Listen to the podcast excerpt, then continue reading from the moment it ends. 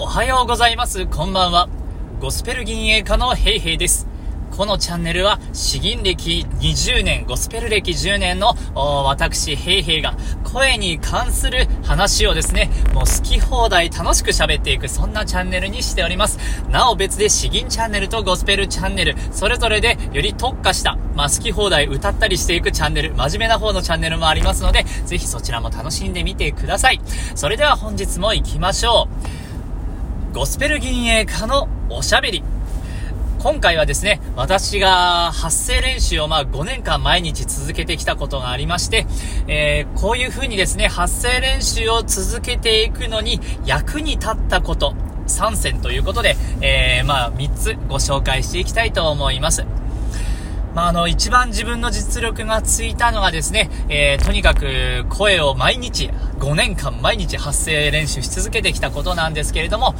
じゃあまあ何があ役に立ったのかということですね。もう結論の方からお話ししていきたいと思います。一つ目は、一つ目は、簡単に始めれそうなことを最初にちょびっと入れる。まあ、あの、ナッジ理論と呼ばれるものですね。えー、簡単に始めれることからする。そして、二つ目は、もう習慣のスケジュールに入れ込む。そして三つ目は、記録をつける。まあ多分どれも聞いたことあるよっていう 人がいるかと思うんですけれども、まあ僕もですね、えー、ま SNS とかでよく発信するようになって、ああ、やっぱりみんな同じなんだなということを意識するように、認識するようになったんですけれど、僕がこれをやっていたのはあれですね、まあ今から15年ぐらい前、まだ高校生、高専生、えー、それぐらいの頃ですね、にやってたんで、おお、なかなか頑張ってたなと 自画自賛しております。では、あの、ちょっと自分のエピソードも交えてですね、ちょっとお話ししていきます。まず一つ目はですね、えー、簡単に始めれそうなことから、あ始めるということです。これはあの、今の音声配信にもすごく役立っているんですけれども、本当にお手軽に、もう1分もかからないぐらいのこと、えー、まあ、精神的なハードルが低いことから入れるということですね。僕の場合ですと、まあ、あの、滑舌練習ですね。滑舌練習。これ1分もかからないんですよ。あいうえおあお、かけきくけこかこ、させしすせそさそ、たてちつてとたと、なねにぬねのなの、はへひふへほはほ、まみみむめもまも、やえゆえよやよ、られりるれろらろ、あいうえおあお、かけきくけこかこ、かけきくけこかこ、させちつてそさそ、たてちつてとたの。ペボバボ、パペピプペポパボ。ダメだ。今日はちょっと息が 吸い足りなかった。こんな感じですよ。こんな感じで、えー、あから、えー、まあ、パ行まで。一気にやると。これは、あのー、どんなに気分が落ち込んでいても、まあ、とりあえずこんぐらいならやるかな、みたいな感じで、もう、すぐやっちゃうんですね。で、それをやると、えー、次のステージ、えー、次のスイッチが入るわけです。今、いわゆるこういう最初の一歩を促すものを、確かノーベル賞を取られた理論的なやつなんちゃら、えっ、ー、と、ナッジ理論と呼ばれるやつですね。ナッジ理論。肘で小づくみたいな。そんな感じで、え最初の一歩を簡単に、簡単なものをとにかく一歩入れると。最悪これしかできなくてもいいぐらいの気持ちでいいんですけれども、それを入れるということが結構大事なとこかなと思います。そして二つ目、二つ目はスケジュールに入れるということですね。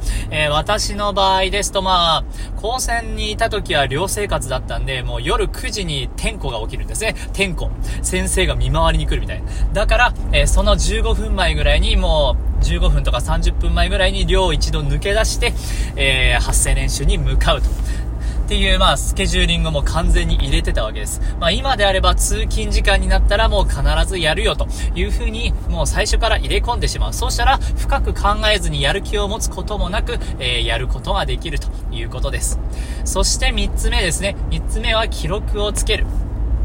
まあ、あの、これはですね、勝手に記録がつくのであれば、それはそれでいいかもしれないですし、私の場合はですね、その詩吟5年間続けてきた時は、もう毎日ノートにですね、縦軸にその日の調子、で、横軸に日付というか、時間軸ですね、書いていって、えー、その日の調子を、と小さい一言のコメントをですね、書いていくんですよ。今日はよく声が出た、ダメだった、全然ダメだとか、思いのほかいいぞみたいな感じで、もう100点とか、いや50点、30点とか、いっぱいなんかすげえ感覚的にグラフをぐにょぐにょ続けていくんですね。そしたらまあ自分はちょっとずつ良くなってるなとか、そういう風になんか思ってきたりするわけなんですけれども、そういう風にですね、記録を続けると、自分のやる気がどんどん促進されていくということがあります。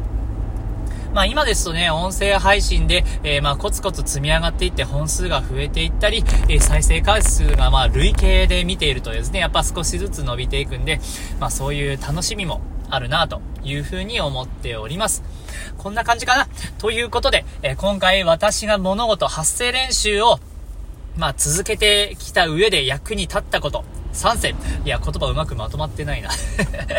まとまってないですけれども、えー、こういうお話をしました。えー、1つ目はあ、小さく始めれることからする。2つ目は、スケジュールの中に入れ込む。えー、3つ目は、なんだっけな ?3 つ目は、記録をつけるということでした。